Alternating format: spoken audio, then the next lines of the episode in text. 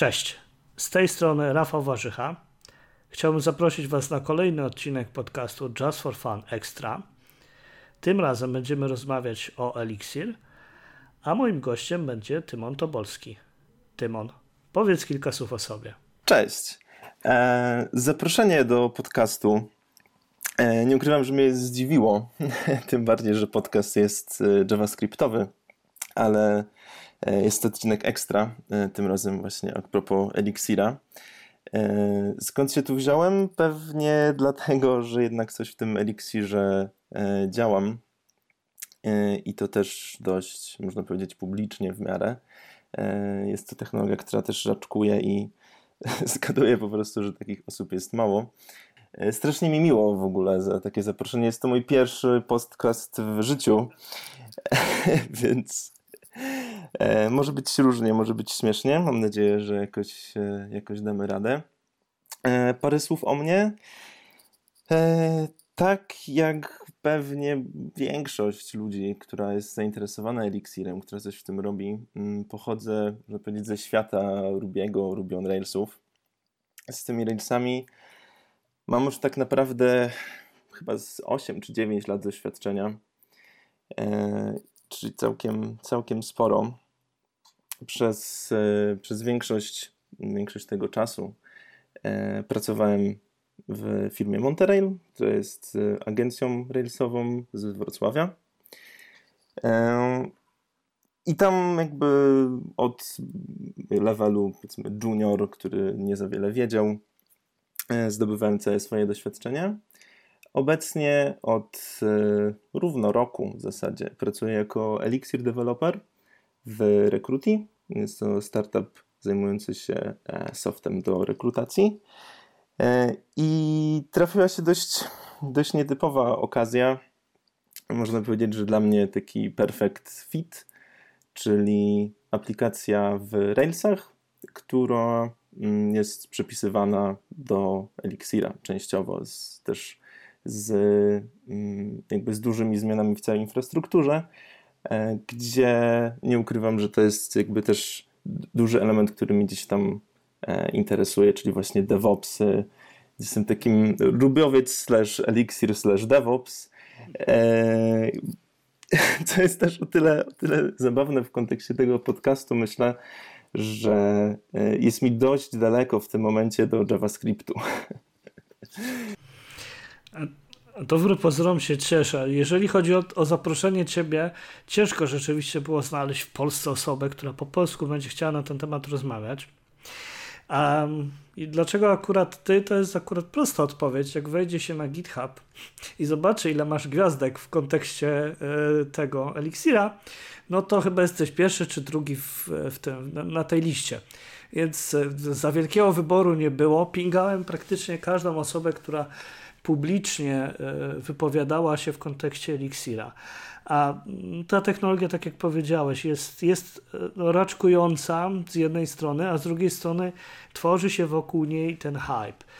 E, odnośnie tego, jak daleko to jest do JavaScriptu i do frontendu, to też mam komentarz, bo widzisz, e, z Elixirem i Phoenixem dosyć często spotyka się w tandemie taki, takie pojęcie frontendowe jak Elm.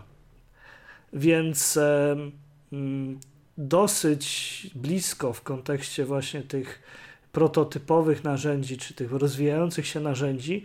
Elixir jest dosyć wysoko w tej takiej hierarchii tych narzędzi, które zbierają bardzo pozytywne oceny community i z drugiej strony są przydatne do czegoś w życiu, bo te dwie rzeczy, jak idą w parze, to dopiero możemy mówić o tym, że taki hype rzeczywiście tworzy się i nabiera nabiera tej, tej trakcji. Ale wracając do tego hype'u, skąd, skąd on się bierze w swojej perspektywy na, na Elixira? A, to, jest, to jest w ogóle też bardzo ciekawe. Ja próbowałem sobie przypomnieć, jak w ogóle trafiłem na Elixira. E, było to gdzieś, gdzieś w 2015 roku tak naprawdę, e, gdzie to wszystko no, powoli, powoli raczkowało. E, nie pamiętam tak naprawdę skąd, skąd to się wzięło teraz, wiem, że na pewno bardzo dużą rolę odegrała tutaj odegrała osoba e, Józefa Lima, który w środowisku Ruby i Railsów jest no, jedną z najbardziej rozpoznawalnych postaci. Można powiedzieć, że drugą zaraz po, po Age'u. Tak, który, mm, no, który po prostu, mówiąc w dużym, w dużym skrócie, wziął maszynę wirtualną Erlanga i napisał na niej e, nowy język, który trochę udaje, że wygląda jak Ruby e, i nazwał go Elixir. No i jakby poszło, poszło dalej, jest e, oczywiście tutaj bardzo dużo, dużo detali, ale to myślę, że odegrał jakby taką najważniejszą rolę na samym starcie jeszcze przed wnikaniem w to, co to jest ten język tak naprawdę, po co to wszystko i o co w tym chodzi, e, to jednak znana osoba z, ze świata jakby bliskiego e, po prostu robi coś nowego. No i to jakby automatycznie dostaje no, takie credibility, że okej, okay, warto, się tym, warto się tym zastanowić. Plus 10 do zajebistości. Dokładnie, dokładnie. To też, to też był okres kiedy mm, jeszcze w Monterey szukaliśmy jakby trochę rozwiązań poza samymi Railsami.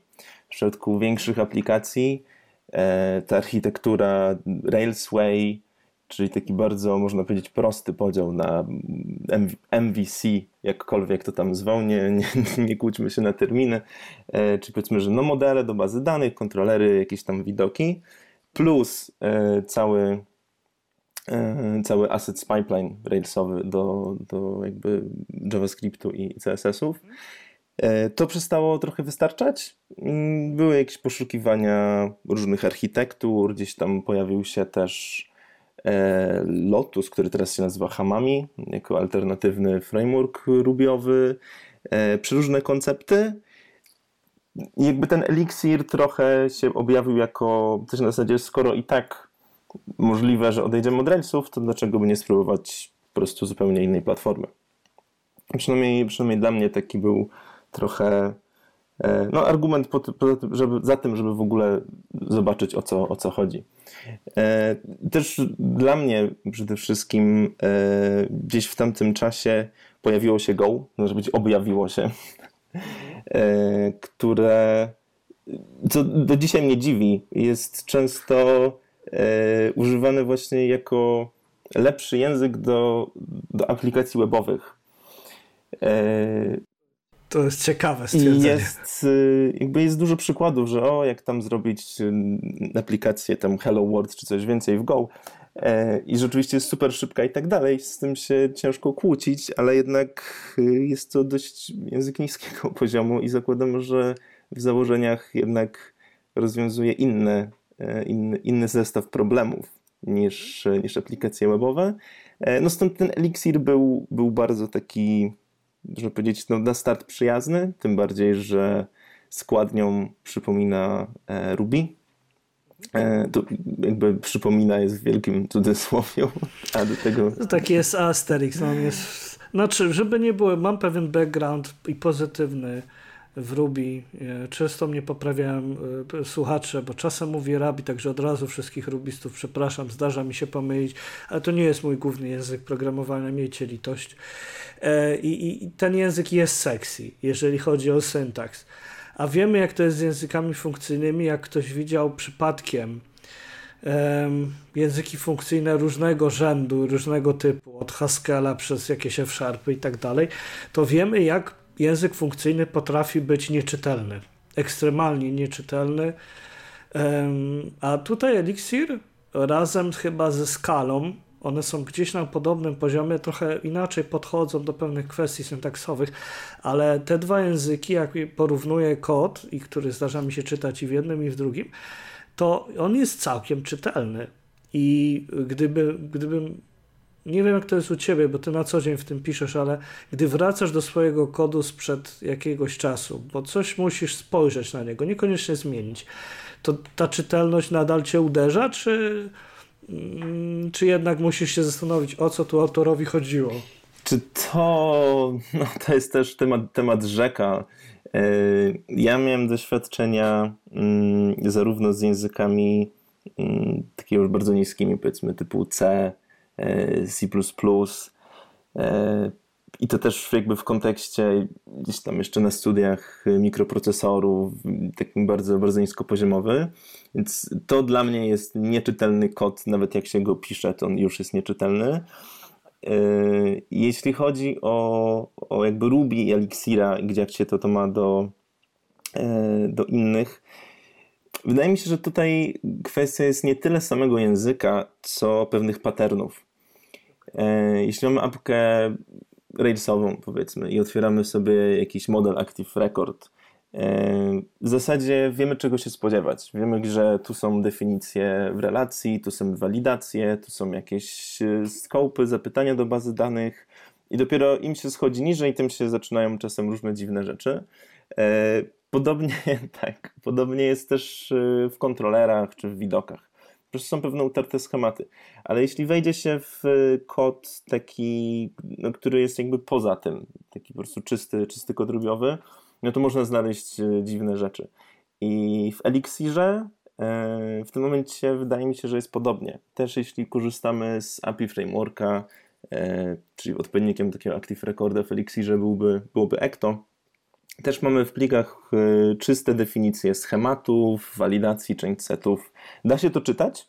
Tak w zasadzie praktycznie jeśli ktoś, ktoś potrafi czytać Ruby, i wytłumaczy mu się, co robi operator pipe, ten eliksirowy, to w zasadzie może czytać eliksira.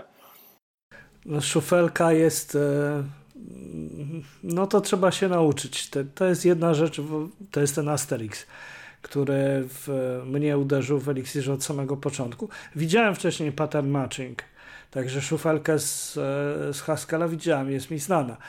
Natomiast dla osoby, która nie programowała funkcyjnie, ten operator pipa będzie pewną nowością. I tak, bez, bez tego to trochę nie rusz dalej. No to też jest, y, jest z mojego doświadczenia z Elixirem taki trochę obusieczny miecz, bo z jednej strony ten pipe jest super do wszelkich transformacji, Mm, I na przykład no, trochę jest tak jak w językach obiektowych, typu mamy jakiś string i robimy na nim jakiegoś tam split, join, downcase, tego typu rzeczy. Stosunkowo proste operacje, czy też operacje na kolekcjach, typu mapowanie, jakieś tego, tego typu rzeczy. Problem pojawia się. Mm, tak, tak. Problem pojawia się, kiedy mamy E, jakiś inny proces. Przez proces mam na myśli jakiś zestaw operacji, które musi iść jedna po drugiej. I w, to jest pewnie też ktoś powie, że to jest anty, antypattern e, obiektowy, że mamy obiekt, na którym po kolei wywołujemy kilka tam metod. E, to się można oczywiście kłócić, czy to jest, czy to jest dobry, dobry design, czy, czy nie, ale Zdarzało mi się samemu w Elixirze naginać czasem kod pod to, żeby wyglądał ładnie jako właśnie taki, taki pipeline kilku operacji. Da się to zrobić dobrze, ale jest to, jest to nietrywialne tak na start, żeby to zrobić po prostu, e, żeby to faktycznie miało sens, bo to, że ładnie wygląda, no to niestety nie, nie wszystko. Prawda. Odnośnie tego wzorca, znaczy odnośnie mm, tego, co mówiłeś o, o, o pipowaniu. Ja bym się tutaj, ja bym był jednak tutaj po stronie tych, y, tych pipeów, bo jest taki wzorzec ogólny, jeszcze chyba z gangu czworka, Chain of Responsibility, kiedy na obiektowym kodzie typowo przy pomocy, no są różne implementacje, ale na nim się przeprowadza ciąg operacji, które muszą być wykonane sekwencyjnie. Więc są jakby do tego wzorce obiektowe, ale dla mnie to jest ciągle jakiś overhead, który przynajmniej z mojej perspektywy, w językach funkcyjnych jest jakiś, tak lepiej go czuję. JavaScript, na którym na co dzień najwięcej programuję, jest częściowo funkcyjny, więc to mnie troszeczkę boli, ale mapy reduce jestem w stanie tam zrobić, więc póki co nie, jest, nie jest tragiczny. Ale wracając do Elixira, więc to, to programowanie funkcyjne, to z Twojego doświadczenia mocno Cię uderzyło? Jak mocno wcześniej programowałeś w, w w Ruby funkcyjnie? Jak, jak bardzo to cię uderzyło w Elixirze? Znaczy, myślę, że taki, taka jakby mm, ultimate answer, jeśli chodzi o to, jak, jak bardzo e, ktoś zna programowanie funkcyjne, to jest pytanie, czy kiedykolwiek robił coś w Haskellu. I ja akurat miałem przyjemności lub nie e, zetknięcia się z Haskellem. Mm, nie dlatego, że ktoś mi kazał, a raczej z czystej ciekawości. E, trochę przy okazji jakby skali i uczenia się skali. Trochę uczyłem się funkcyjnej skali, ucząc się Haskella w międzyczasie. Taki, taki ciekawy, ciekawy okres fascynacji w ogóle systemami typów, tym, że faktycznie jeśli program się skompiluje, to, to będzie działał.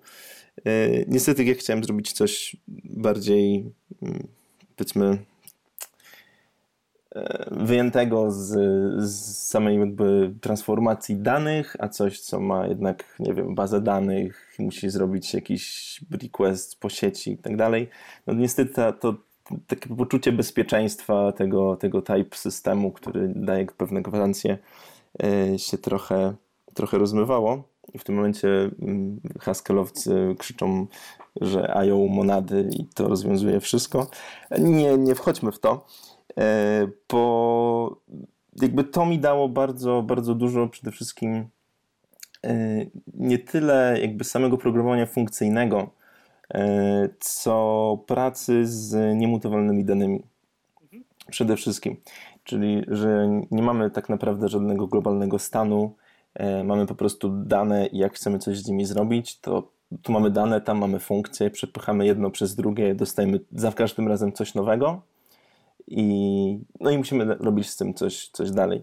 I to wydaje mi się jest taki najtrudniejsze na początek w przejściu właśnie z Ruby do Elixira, bo nawet w takim ograniczonym, um, ograniczonym powiedzmy zakresie, typu wewnątrz jednej funkcji, e, kod, który, który na przykład w Railsach jest bardzo częsty, czyli budowanie jakiegoś hasza z jakimiś tam danymi, Często robi się to w sposób taki typowo imperatywny, że po prostu hash, klucz równa się wartość. E, no w językach funkcyjnych nie da się tego zrobić i jeśli się chce wykorzystywać e, takie standardowe API e, do map w Elixirze, to ten kod bardzo szybko robi się, robi się po prostu no, kompletnie nieczytelny. Więc trzeba też to trochę, trochę obchodzić. Z reguły pomaga po prostu podzielenie funkcjonalności na jakieś mniejsze funkcje. E, ale jest to takie coś, że po prostu coś, co by się dało zrobić jedną linijką w Ruby, tu trzeba się trochę czasem napocić i no taka mini frustracja na początek myślę, że, że występuje. No ale coś za coś, w sensie to nie da, e, nie da się tego obejść. To pozwolę sobie nawiązać do, mm, do tego, co obiecują twórcy języka czyli fault tolerance. To mi się jakoś łączy w głowie z tym, co, co powiedziałeś przed chwilą odnośnie tego stanu i co się z nim tam dalej dzieje. Miałem okazję na jakiejś konferencji, chyba Kod, Kod Poland, coś takiego, rozmawiać z, z pracowniczką, pracownikiem e, Netflixa właśnie o Elixirze, bo miała swoją sesję o Elixirze, Fenixie i tak dalej. Byłem jedną z kilku osób, które tam przyszedł do niej po po całej tej prezentacji i zadawał jej kilka pytań. Jedno z moich pytań było takie, no i dobrze, fajnie jest ten self-healing, jest, jest coś takiego, fault tolerance, ale jak to jest kurczę w praktyce? Czy ten stan, jak coś się tam zadzieje z jakiegoś powodu i ten stan jakby do niczego nam nie jest potrzebny, nie tyle jest błędny, co mm, nastąpiło coś, ten nieprzewidziany fault, taki rzeczywiście zewnętrzny to co? Później cały ten stan olewamy, discardujemy i się nic z nim nie dzieje? I taka dyskusja jakby trwała, trwała przez chwilę, aż mi oświeciło, że w sumie i tak to później przejdzie podobnie, jakby zapytanie to było, czy, czy nie wiem, jakiegoś innego rodzaju e, sygnał, o, tak to nazwijmy znowu przejdzie przez ten cały młynek, który, który tam napisaliśmy i on już wtedy później nie będzie fault. Jak ty rozumiesz ten, ten self-healing w kontekście, w kontekście Elixira? Bo to jest taka dosyć ciekawa właściwość języka programowania, może mm, właściwie to maszyny wirtualnej Erlanga, ale, e, ale Elixira też jak najbardziej. Wiesz, tak, ja to rozumiem przede wszystkim e, po swoich doświadczeniach jako bardzo dobry marketing. E, tak, i to tak naprawdę nie jest, nie jest zaleta samego Elixira, tylko, e, tylko tak naprawdę maszyny wirtualnej Erlanga, bo akurat jeśli chodzi o mm, jakby model procesów, jakichś tam serwerów wewnętrznych i właśnie tego uzdrawiania, e, Elixir tak naprawdę za dużo nie daje. E, wszystko sprowadza się do, się do mm, BIMA, czyli tej maszyny wirtualnej Erlanga, e, modelu procesów, modelu hierarchicznych powiązań między tymi procesami. I tutaj wchodzimy trochę w też jakby w takie, takie zaprzeczenie tego, tej funkcyjności samego języka, czy to Erlanga, czy Elixira, bo o ile język jest funkcyjny, mm, w zasadzie jest, są niemutowalne struktury danych i tak dalej, to jednak pod spodem mamy możliwość e, trzymania stanu i ten stan trzyma się po prostu w procesach. E, nie jesteśmy w stanie jakby zwiększyć zmiennej o jeden, ale jesteśmy w stanie e, zapisać coś w pewnym sensie w, w takim, można powiedzieć, tymczasowym stanie procesu. No i teraz E, sama kwestia tego, tego, tego uzdrawiania jest też e, bardzo, bardzo szeroka. E, może dam takie, takie dwa przykłady. Mm, jedną z takich, z takich patternów erlangowych, które Elixir odziedziczył, jest coś takiego jak Gen Server. Jest to nic innego jak po prostu zestaw trochę rad, taki można powiedzieć protokół, jak pisać serwery wewnętrzne, nie mówię tutaj o serwerze HTTP czy, czy tego typu, tylko po prostu jak napisać proces, bardzo, bardzo lekki proces w środku maszyny, który będzie trzymał jakiś stan i odpowiadał na zapytania.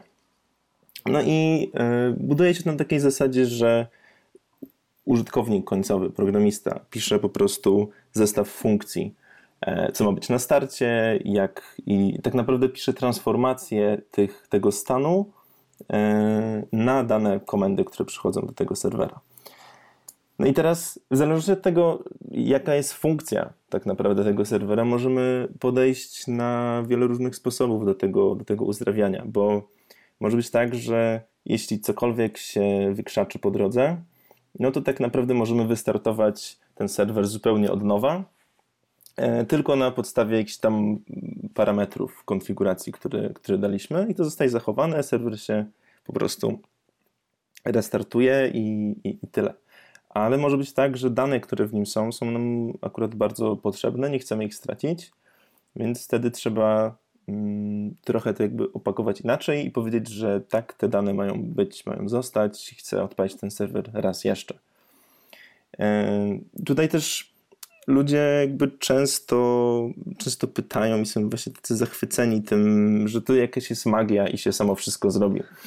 E, prawda jest taka, że szczególnie w przypadku aplikacji webowych, takich powiedzmy typowych aplikacji, które mają gdzieś tam pod spodem bazy danych, e, ten stan taki tymczasowy w danym jakimś małym procesie jest, jest mało istotny no bo czas życia jest równy czasu życia requestu. Tak na przykład robi, robi Phoenix, framework elixirowy, który każdy request odpala w osobnym procesie. No i jak ktoś tam się stanie, no to jakby sam framework też martwi się o to, żeby dać, e, zwrócić jakikolwiek e, response, e, typu 500 po prostu coś się wydarzyło. Cały proces, wszystko co tam się stało jest jakby automatycznie posprzątane. No i nie ma tutaj potrzeby restartowania tego. Co innego za to e, procesy, które są odpowiedzialne za połączenie do bazy danych. Tutaj zdecydowanie chcemy restartować, no bo połączenie do bazy mogło być urwane na chwilę, ale chcemy mieć je, je z powrotem.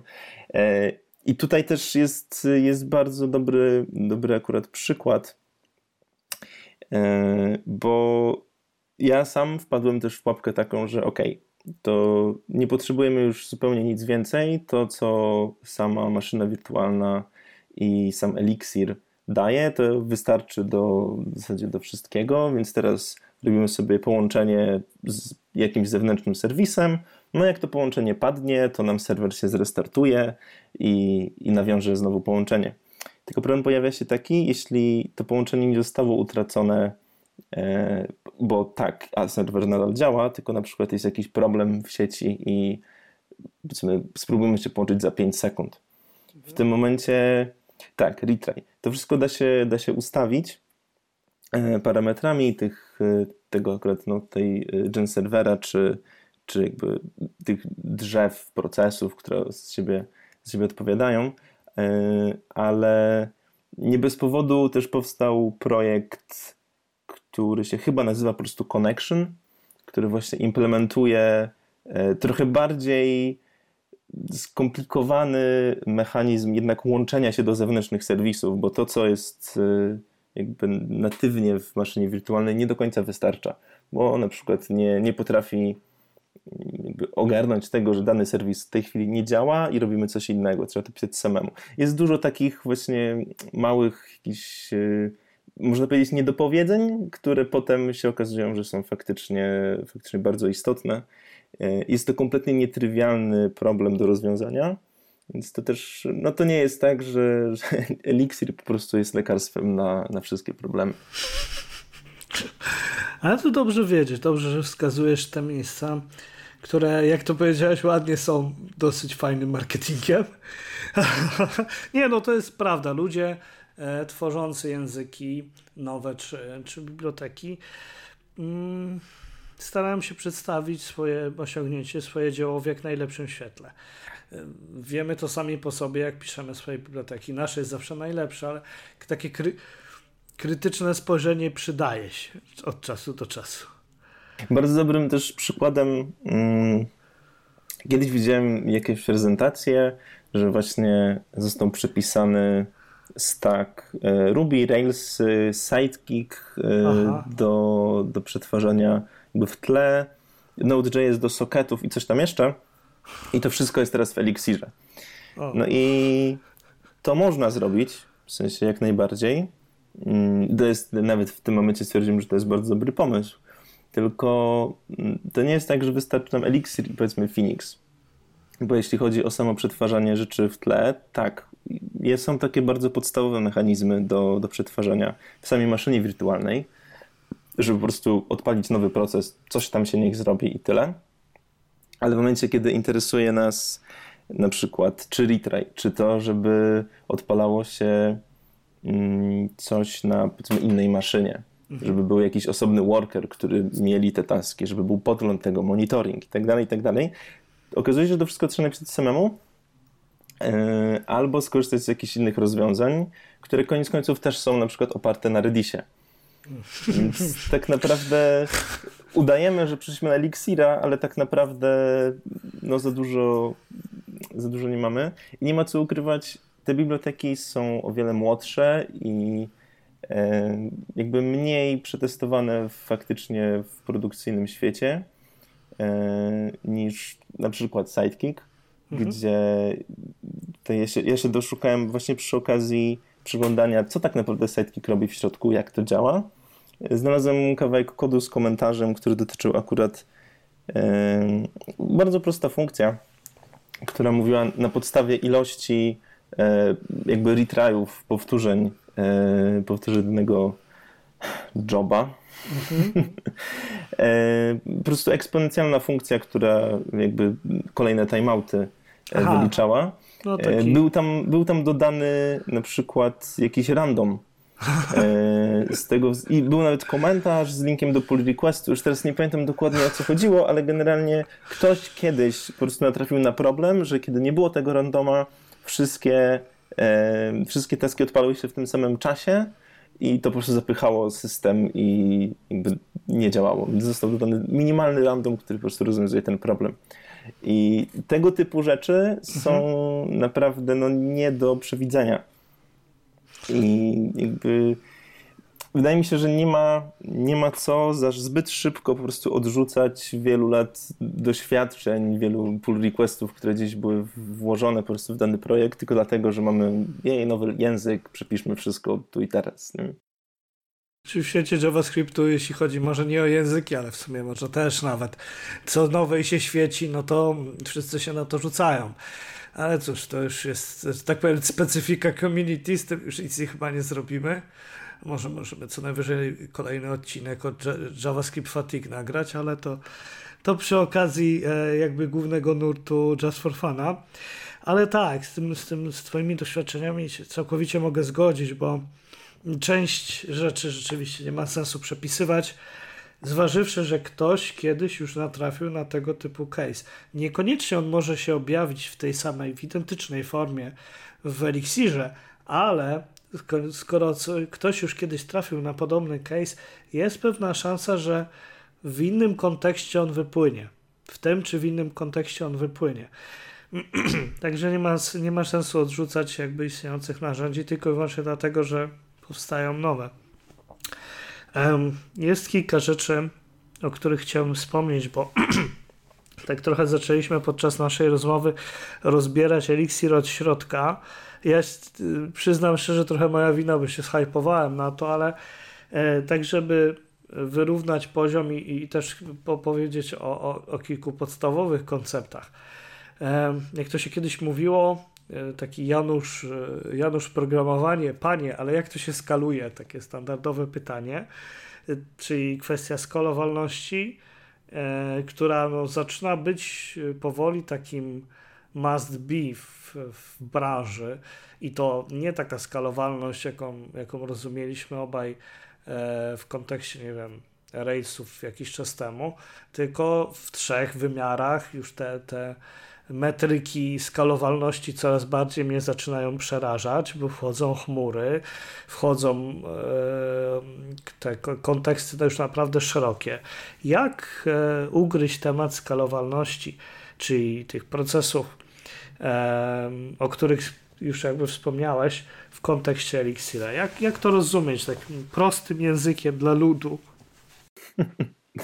E, znaczy tak, no przede wszystkim trzeba zaznaczyć, że e, tak jak ostatnio pojawiło się określenie już nie e, web scale, tylko planet scale, tak? E, no to ja bym się nie podpisał po tym, że, że Elixir Sherlock jest planet scale.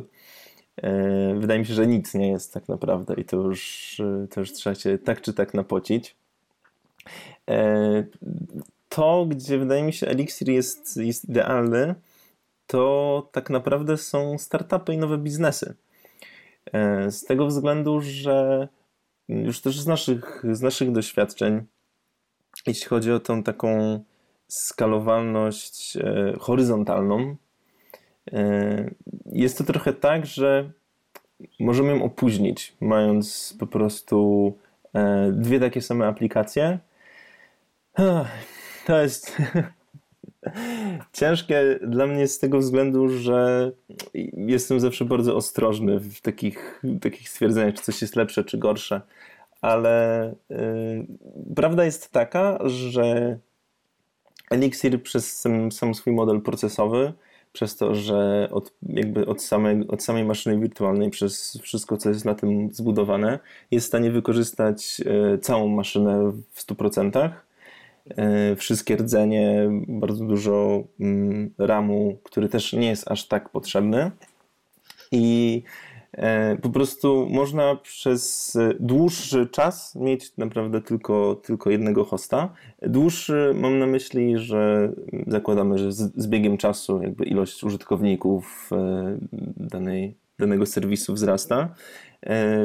Przy czym z tym, czy to się łatwo skaluje, to jest znowu temat rzeka. Ja mam doświadczenia akurat ze skalowaniem, myślę, dość niekonwencjonalnym, e, jeśli chodzi o Elixira, bo z tego względu, że e, nasza obecna platforma jest w wielu językach tak naprawdę. Mamy i, i Railsy, i Elixira, i gdzieś tam coś w Javie, coś w Pythonie. E, zdecydowaliśmy się pójść w Dockera więc w tym momencie skalujemy wszystko, wszystko na Dockerze. E, co bierze, co pociąga z sobą jakby kolejne, mm, kolejne powiedzmy trudności, jeśli chodzi też o samego Elixira, o czym może, może za chwilę, e, ale no, generalnie jeśli chodzi o horyzontalne skalowanie, nie, nie, różni się to kompletnie niczym innym od, e, od jakichkolwiek innych frameworków. Po prostu mamy drugą maszynę, trzecią, piętnastą, mamy load balancer i jakby tyle. Nie ma tutaj żadnej magii. mm, faktycznie lepiej się skaluje to, to wertykalnie, szczególnie jeśli chodzi o, o real-time, w sensie WebSockety, ilość połączeń, które może, może przyjąć naraz. E, apka Elixirowa jest no, w porównaniu do Railsów naprawdę imponująca i myślę, że to też to, czy to myślę, to był jeden z, z głównych też czynników w ogóle wejścia w Elixira w przypadku, w przypadku naszej aplikacji, bo ten real-time mieliśmy do wyboru Ruby albo Node'a i, i wyszło, wyszło, że Elixir. No, znam, te, znam ten ból, no bo nie wiem, jak wy sobie radzicie głęboko w e, właśnie to skalowanie, jeśli chodzi o, o, o, o Railsy. Nie wchodziłem, natomiast od momentu Passengera, no to już i, i, i to, co na nim wchodzi, to już niewiele można zrobić. Powiem szczerze. Tak przynajmniej koledzy, którzy są bardziej w rejsach posunięci niż ja i w tym na co dzień sobie głowy łamią, no to już mówią, że niewiele dalej można zrobić, jeżeli chodzi o, o, o to, ile można wycisnąć z maszyny. Znowu sam wiesz, też mm, na pewno kojarzysz, że Node ma problem i będzie miał problem, bo to jest tylko JavaScript tam pod spodem. No nie oszukujmy się, to on nie będzie dobry w operacjach, które potrzebują procesora, coś z procesorem interesującego robić. On się świetnie będzie nadawał do tarowania plików i, i input-outputu, po prostu idealnie. Natomiast jeżeli coś trzeba będzie pomyśleć w cudzysłowie, no to cudów na tym nie ukręcimy. Są ograniczenia też e, jakby architektonicznie obu narzędzi, więc e, mi się skojarzyło, jak powiedziałeś, że, że Elixir jest w stanie skonsumować cały RAM i cały procesor, jak, cały most procesora, jaki jest dostępny. No wiesz, Java też jest w stanie, ale w innym kontekście.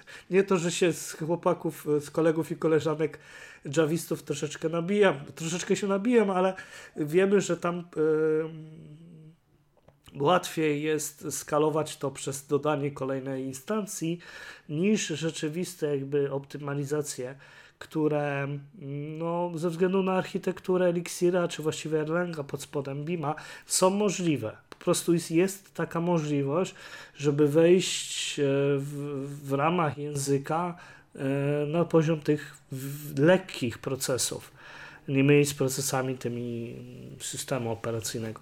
Więc no, możliwości są większe.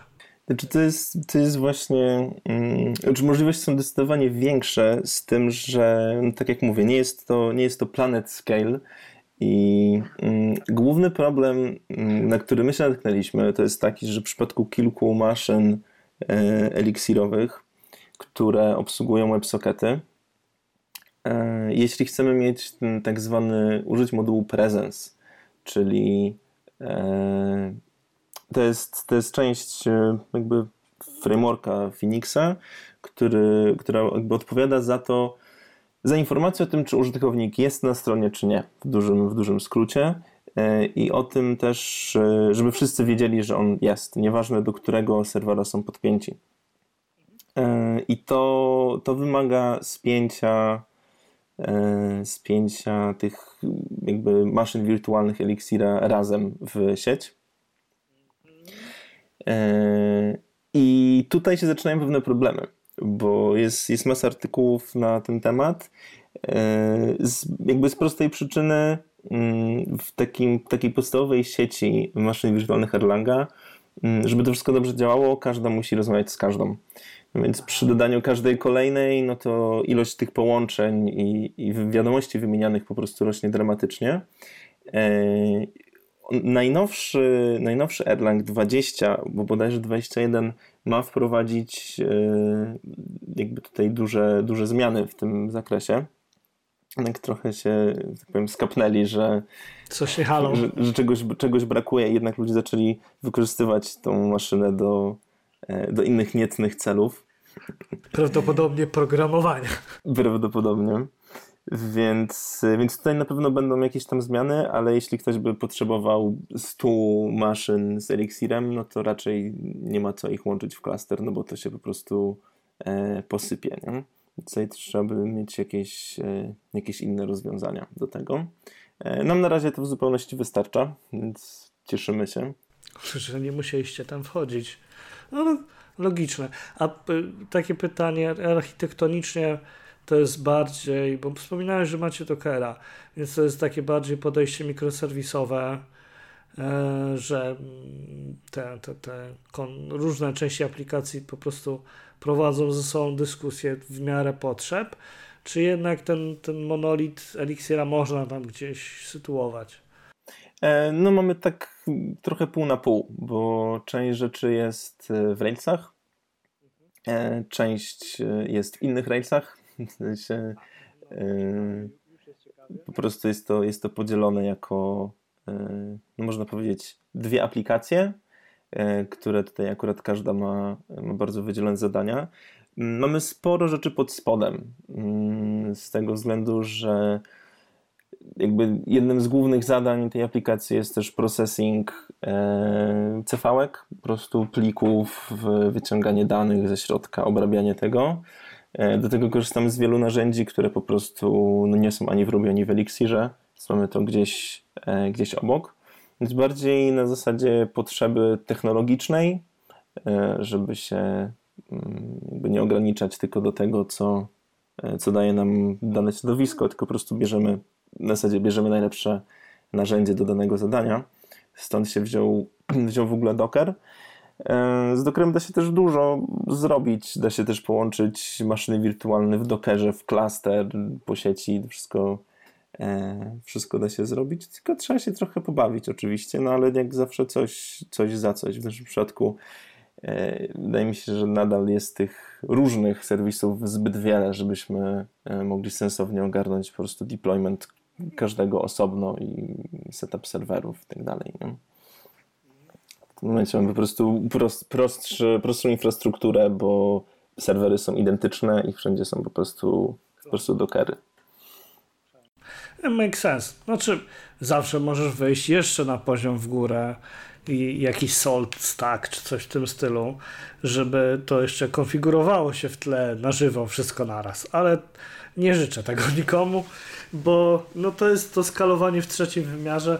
Te, takich dyskusji odnośnie skalowania i chmurzenia różnych rzeczy ostatnio miałem sporo, także jeśli chodzi o Docker, Docker Swarna i SaltStack jestem w miarę na bieżąco. Ale człowiek się uczy, jak to się mówi, całe życie, bo kiedyś były aplikacje proste, łatwe i przyjemne. Niektóre tylko trochę się dziwnie rozwijały, o tak to nazwę.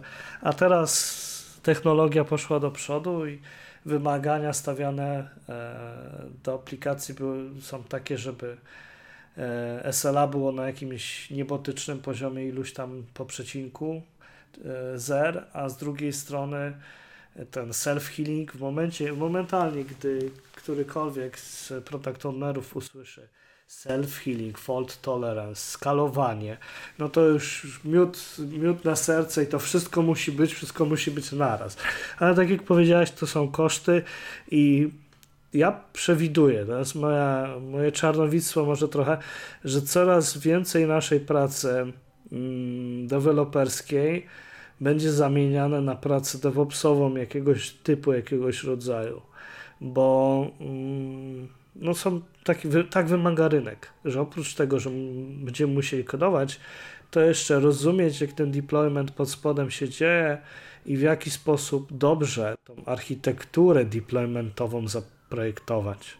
I to jest coś, czego e, w co wydaje mi się, że powinniśmy inwestować też nasz czas, ale to w odpowiednich aplikacjach, no bo w jakichś, nie wiem, prostych e, Djangowych, czy race'owych, czy node'owych e, aplikacjach, które w życiu nikt nie będzie skalował, sobie możemy to podarować, ale w takich projektach jak Twój, mm, no to zaczyna być must be.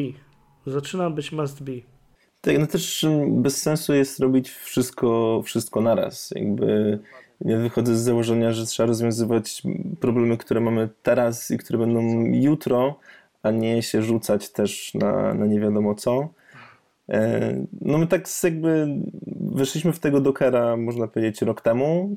Jak na razie wszystko działa. Mamy tam jakieś czasem pewne, pewne drobne problemy e, nie z, samym, nie z samym Dockerem, co z Rancherem, w którym to jest tool do, mm, jakby do ogarniania po prostu i dyplomie, znaczy no, ogarniania klastra, trochę jak Kubernetes, mhm. gdzieś tam pomiędzy. Na, pod, na podobnym levelu. Mhm. E, na podobnym levelu, e, no ale to wszystko nadal mówię, to jest młoda technologia, która dopiero niedawno dostała finansowanie, więc e, zobaczymy, co, co z tego będzie. Nie musimy na razie się budzić po nocy, więc, więc nie, ma, nie ma problemów. Więc pod tym względem, pod tym względem jest całkiem, całkiem nieźle. Trochę odpłynęliśmy od programowania funkcyjnego i przeszliśmy w DevOpsy, w ciemne miejsca zwane DevOps. E, ja bym chciał mimo wszystko wrócić, e, wrócić do tego, bo um, ty może tego nie widzisz, e, bo, bo, patrzysz od strony właśnie Elixira, ale ja widzę w community javascriptowym taki swego rodzaju głód programowania funkcyjnego, co wydaje mi się sobie samo w sobie dosyć pozytywną rzeczą, bo jeśli ludzie oglądają się, żeby nauczyć się czegoś nowego, gdzie spoglądają na w, cie, w ciemne miejsca Haskella, tak w ogóle zauważam na boku, komentarz już zupełnie, że jak deweloper y, osiąga pewien poziom doświadczenia, przynajmniej niektórzy, to widzę po moich kolegach, znajomych, którzy, którzy mocno są w, wkręceni w craft i sięgają do tego Haskella i nawzajem się klepiemy po plecach, jakie to narzędzie jest czasami irytujące. I, i, I widzę taką po prostu modę w JavaScriptie ostatnio. Ona się często objawia w, w kontekście na przykład Elma, na przykład Reacta, że mm, ludzie garną się do programowania funkcyjnego i zamiast dbania o quality w takim sensie e, jakby totalnej aplikacji, żeby zwracać uwagę, na jakim poziomie quality w ogóle my potrzebujemy, to prą w, w kierunek DSL-i, Domain Specific Language, pisząc wszystko, jeśli się da, w oparciu o te high order types, nie bacząc w ogóle na to, co ta aplikacja ma robić, na jakim poziomie skomplikowana ona ma istnieć. Nie to, że jestem jakoś za, za mocno albo przeciw DSL-om jako takim, ale takie parcie, w, w, przynajmniej od niektórych deweloperów, od części deweloperów JavaScriptowych, um, którzy stwierdzają, że ten JavaScript nie ma sensu. Niektóre te, te jakby argumenty jestem w stanie zrozumieć i jest potrzebne e, na to DSL, który opisze nam aplikację, jak ona z grubsza ma działać, który będzie zamkniętym systemem typów, gdzie nie będzie można nic zepsuć. Bo to, co najbardziej, przynajmniej mnie jako frontenda, irytowało, to te błędy w konsoli, które momentami się tysiąc, tysiące ich pojawiało, chociaż kod z grubsza rzecz ujmując, e, podczas lintowania nie, nie zwracał nic interesującego. To jest taka bolączka JavaScriptowa. A tutaj mamy język funkcyjny, który kompilator nam momentalnie wskaże paluchem, jaki idiotyzm udało się nam napisać i jeszcze podpowie, jak, jak poprawić. Na przykład w Elmie, na przykład w Elixirze. To mm, jak, jak ty się stosunkujesz do DLS-owania funkcjonalności? Czy, czy jesteś gdzieś za, czy jesteś gdzieś przeciw? No bo Elixir takie rzeczy, no Elm, Elixir, Haskell takie rzeczy ułatwiają, żeby patrzeć na, na, na wymagania jako na domenę, po prostu opisać tą domenę i, i zapomnieć o wszystkim. Tak, mój, mój w ogóle chyba największy epizod z, z DSL-ami to był e, za czasów, kiedy się bawiłem trochę skalą. Aha. E, wtedy, wtedy nowym frameworkiem Play, e, gdzie popełniłem e, zbrodnię napisania osobnego routera. Z tego względu, że w Play wszystko było w skali, ale router był plikiem tekstowym i gdzieś tam kompilowany po drodze. I ja stwierdziłem, że no przecież można to zrobić w, w skali, po prostu w skali. Skończyło się to na bardzo dziwnym kodzie, który Mm, bo miejscami po prostu kopiuj w klej po 15 razy e, ze względu na type system, który e, wymaga wymagał po prostu innych sygnatur w zależności od ilości parametrów w ścieżce. Więc, e, więc była po prostu cała masa klas czy funkcji, które po prostu miały 0, 1, 2, 3, tam, tam do 15 na końcu. Ale oczywiście tak, wyłapywał błędy na poziomie kompilacji i tak dalej. Pomijając to, że kompilowało się z ekstremalnie długo. E, jeśli chodzi o Elixira, no to ja niestety, może to jest y, jakaś klątwa, ale ostatnio mamy z tym problem, z czasem kompilacji. E, I wynika to z bardzo prostej rzeczy. Ale poczekaj, żeby nie było, co to znaczy problem z czasem kompilacji? Bo wiesz co, długość jest kwestią relatywną. Jeżeli, nie wiem, z, e, u mnie kompilacja, znaczy do tego, żeby zobaczył coś w przeglądarce na froncie, w jakimś Reakcie, Reduxie z webpackiem, HMR-em i innymi 3-literowymi skrótami w JavaScriptie trwa dłużej niż 30 sekund, to mnie to wkurwia, no, irytuje. Nie, w wypadku Javowców widziałem, jak oni spokojnie siedzieli 50 minut i stwierdzali, Rafał, luz, to dopiero trwa 50 minut. Także gdzie, gdzie jest eliksir, że, że już mówisz, że, że trochę to trwa? Czy w przypadku y, tej apki, którą teraz mamy, y, gdzie łącznie jest to 20 parę tysięcy linii kodu w Elixirze, y, to bardzo zależy od tego, co się robi. I y, pozwól, że, że wytłumaczę. Kompilacja w Elixirze jest y, tak gdzieś po środku, wydaje mi się bo w odróżnieniu od Ruby to ona jest faktycznie, czy, czy, od, czy od JavaScriptu, coś tam się dzieje, te pliki są, y, są po prostu przemielane na, na bytecode. Y, z drugiej strony nie jest to type system na poziomie Elma, który wyłapie nie wiadomo jakie błędy. Kompilacja w Elixirze sprowadza się y, głównie do dwóch rzeczy.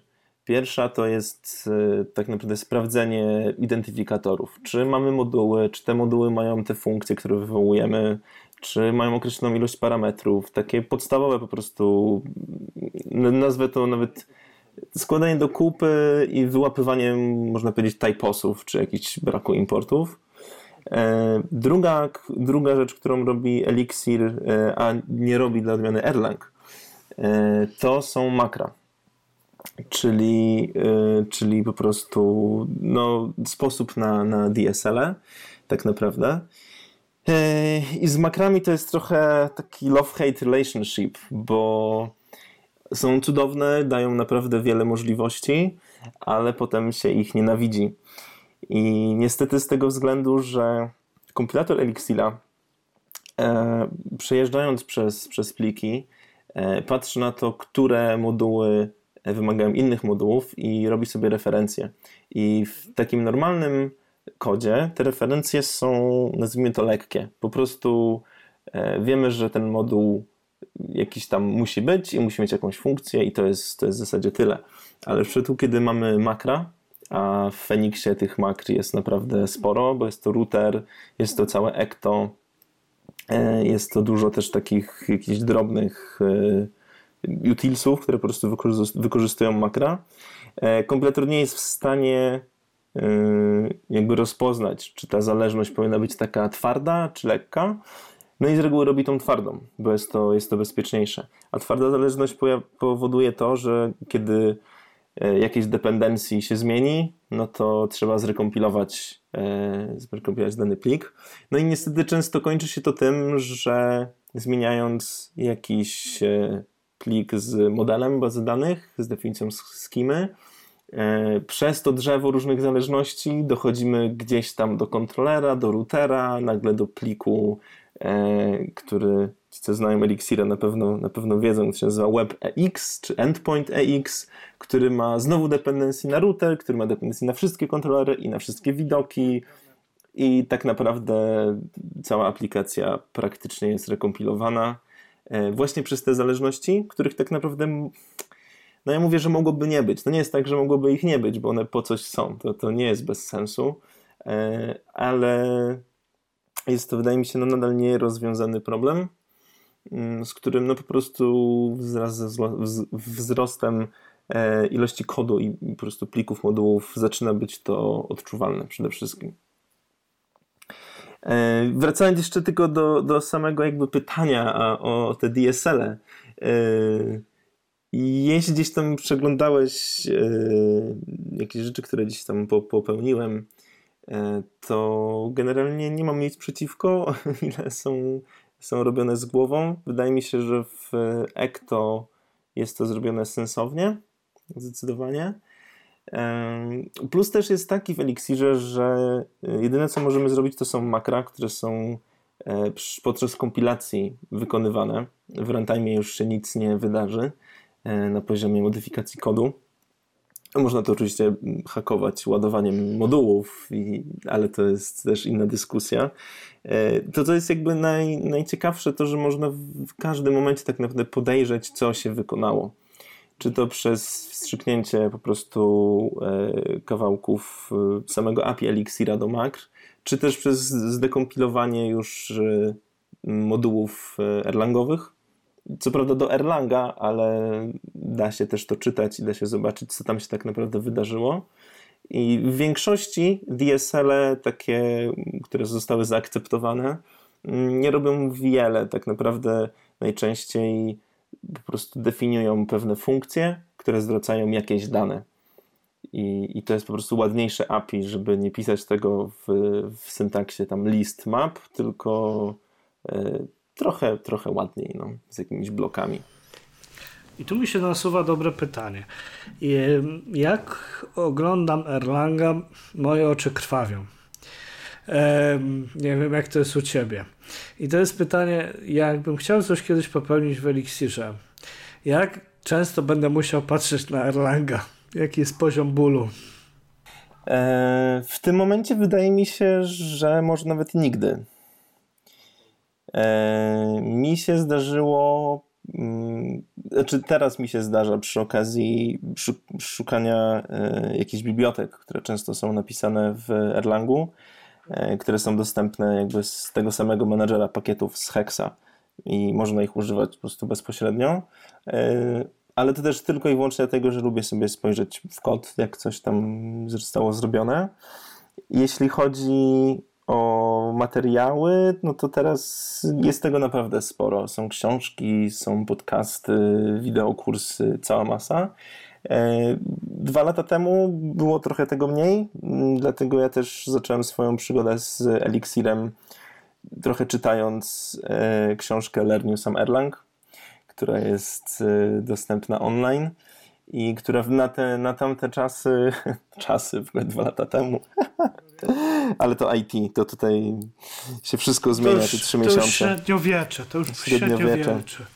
Więc w eliksirowym średniowieczu to y, Some Erlang jako, jako materiał do zrozumienia przede wszystkim konceptów y, procesorów, procesów, tych drzew, supervision trees, Mhm. Strasznie mi się w ogóle ciężko po polsku nie, rozmawia, bo próba przetłumaczenia jest czasami. Czasami nie ma sensu tłumaczyć. Ja wiem, sensu, że rozmawiamy nie? po polsku, ale dzięki temu więcej, więcej słuchaczy nas, do, polskich nas usłyszy, tak mam nadzieję. Ale jak nie masz, jak wiesz, mm, czasami nie ma sensu tłumaczyć. I tak w community w końcu wymyśli nazwy takie, które będą jakąś dziwną mutacją angielskiego i polskiego. Pewnie jak Empik przetłumaczy książki eliksirowe, to... To, to będzie zabawnie. Natomiast yy, tak, superwizory. Nie ma sensu tego tłumaczyć. Nie ma najmniejszego sensu tego tłumaczyć. A dobrze, że wspomniałeś o community. Jak, e, jak w ogóle widzisz community w Polsce? E, ile takich osób z grubsza, które się eliksirem e, zajmują, można, można dostrzec na GitHubie, Facebooku czy Twitterze, czy czymkolwiek? Eee, to też jest trudny temat trochę. Rok temu pamiętam mm, akurat w Bydgoszczy mm, na meetupie z web developmentu miałem, miałem okazję e, zrobić małe intro do Elixira. Mm, no to nie było tam na, na chyba 30 osób, nie było ani jednej, która by cokolwiek tam faktycznie zrobiła w sensie, jakąkolwiek styczność inną niż po prostu no, gdzieś tam słyszałem, czytałem. E, ale to było rok temu. W tej chwili e, wydaje mi się, że to powoli, powoli się pojawia.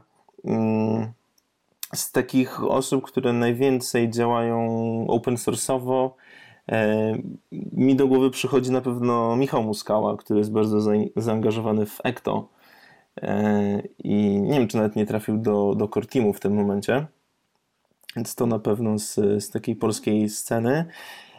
Jeśli chodzi o Twittera, mój Twitter jest cały po angielsku i nawet jeśli ktoś z Polski coś tam wrzuca, to, to ciężko to zauważyć. W sumie wydaje mi się, że trochę, trochę wszyscy są jeszcze poukrywani. Na pewno e, no nie, jest na pewno Hubert z Amber Beat, który dość mocno się udziela, też e, dużo, dużo postów pisze w eliksirowych właśnie. Trochę, tro, trochę tak jak, e, jak kiedyś były posty railsowe, typu na każde pytanie jak coś zrobić to był post. To trochę, trochę tego typu content właśnie Hubert, Hubert zamieszcza. Bardzo spoko w ogóle, że, że się pojawiają takie rzeczy, ale to też jest wszystko po angielsku. Jakby mm, tak z polskiej, z polskiej sceny. E, no w Warszawie są meetupy, w Poznaniu są meetupy co miesiąc. E, we Wrocławiu nie wiem, czy nawet są. Więc to tak coś tam jest, ale, ale raczkuje raczej i, i jak już coś, coś ktoś robi, to, to raczej w stronę e, anglojęzycznego świata niż, e, niż po polsku. Chociaż gdzieś widziałem jednego bloga mm, po polsku a propos, a propos Elixira. Jak go znajdziesz, go... to go podłączę tutaj, żeby było z gwiazdką. Jeden blog po polsku, także jest pierwiosnek. Warto, warto. Warto przeczytać. To też e, a propos meetupów, e, na ostatnim meetupie e, w Poznaniu mhm. Mm, też jedna prezentacja była po polsku, a druga akurat była po angielsku na prośbę słuchaczy, bo pojawiło się paru, parę osób, które nie mówiły po polsku, no i Jasne. jakby to się czas... Angi angielski wygrał, nie? To się czasem zdarza. Chciałbym wspomnieć jeszcze o jednej rzeczy. Um, troszeczkę już o tym napominałem, też ty o tym wspomniałeś, że mm, Elm i Elixir um, często lubią iść w parze te dwa, y, te dwa narzędzia. Jedno dla frontu, drugie bardziej dla backendu, chociaż nazywać Elixir backendem to troszkę z obraza, mi się wydaje, ale no, pff, dla lepszego zrozumienia koncepcji możemy się tak umówić. I mm, miałeś, miałeś styczność y, z takim tandemem? Czy miałem styczność z samym Elmem, mm, ale to też jakiś czas temu, wydaje mi się jeszcze przed, y, przed całą jakby popularnością Reacta i jakby tego modelu w ogóle robienia aplikacji, y, mhm. gdzie wtedy Elm był, jakby przykłady były głównie z, na prostych grach javascriptowych i wtedy koncept pisania HTML-a w JavaScriptie wydawał się szalony. Y, A teraz jest JSX i to jest standard trochę już teraz, powiem szczerze. W tym momencie nie ma, nie ma inaczej. Nie? E, jeśli chodzi o Elma z Phoenixem, tak naprawdę nie wiem w sumie, czy dlaczego to tak idzie, idzie w parze, bo faktycznie tak jest. Pojawia się całkiem, całkiem sporo. Wydaje mi się, że trochę na zasadzie, skoro wymieniamy już PHP, Node'a, Railsy czy Pythona na Elixira, to wymieńmy też frontend na coś lepszego. E, przy czym no Elm jako jakby język w 100% y, powiedzmy pure, tak, tak jak Haskell i, i ze swoim systemem typów. Jak dla mnie ma się trochę nijak do Elixira, który jednak jest dynamiczny i, i trochę zupełnie z innej, z innej bajki. Więc w sumie ciężko, ciężko mi powiedzieć dlaczego tak. Bym, raczej bym stawiał na to, że po prostu to jest nowe i to jest nowe powoli czas e, naszego odcinka dobiega końca. Tymon, gdzie można znaleźć więcej informacji o tobie? E, o mnie. Tak naprawdę mm, wpisując Tymon Toborski w Google okazuje się, że jestem na pierwszym, e, na pierwszym miejscu. Na szczęście nie ma, nie ma za wielu takich tak samo nazwanych osób jak ja. Ale to doskonały bardziej... ranking w Google. Doskonały ranking na swoje własne imię i nazwisko osiągnięcie do CV. E, a tak naprawdę e, wszędzie, gdzie się da, to jestem pod pseudonimem Teamon, czyli Timon przez EA pisane. E, tak jest też moja domena, timon.eu. Tak, jest też na GitHubie, na Twitterze jest iTimon z i na początku, bo niestety zwykłe było zajęte. E, no i stamtąd w zasadzie, w zasadzie wszędzie, czy to, e, czy to jakieś posty, czy prezentacje, czy projekty, e, stamtąd wszystkiego się można o mnie dowiedzieć. A ja ze swojej strony szczególnie polecam tą prezentację wstępną na Elixirze dla wszystkich i podepnę ją potem odcinek dla wszystkich, którzy są zainteresowani. Tam na końcu tej prezentacji jest takie fajne porównanie syntaksowe, taki cheat sheet e, czego się spodziewać po, po tym języku. Możecie od razu przewinąć na koniec i zobaczyć, że ten syntaks tak troszeczkę się różni, ale dla osób, które programowały trochę w JavaScriptie, w Pythonie, w Ruby, to się okaże, że to wcale nie jest takie straszne. A z drugiej strony też mogę polecić e, Twoje e, posty, bo piszesz dużo i można nam znaleźć naprawdę bardzo specyficzne case'y w kontekście w kontekście Elixira. Tymon, dzięki za przyjęcie zaproszenia, interesującą dyskusję. To ja dziękuję. A wszystkich słuchaczy zapraszam na kolejny odcinek podcastu Just for Fun już niedługo. Zapraszam również do śledzenia naszego profilu na Facebooku i Twitterze. Do usłyszenia.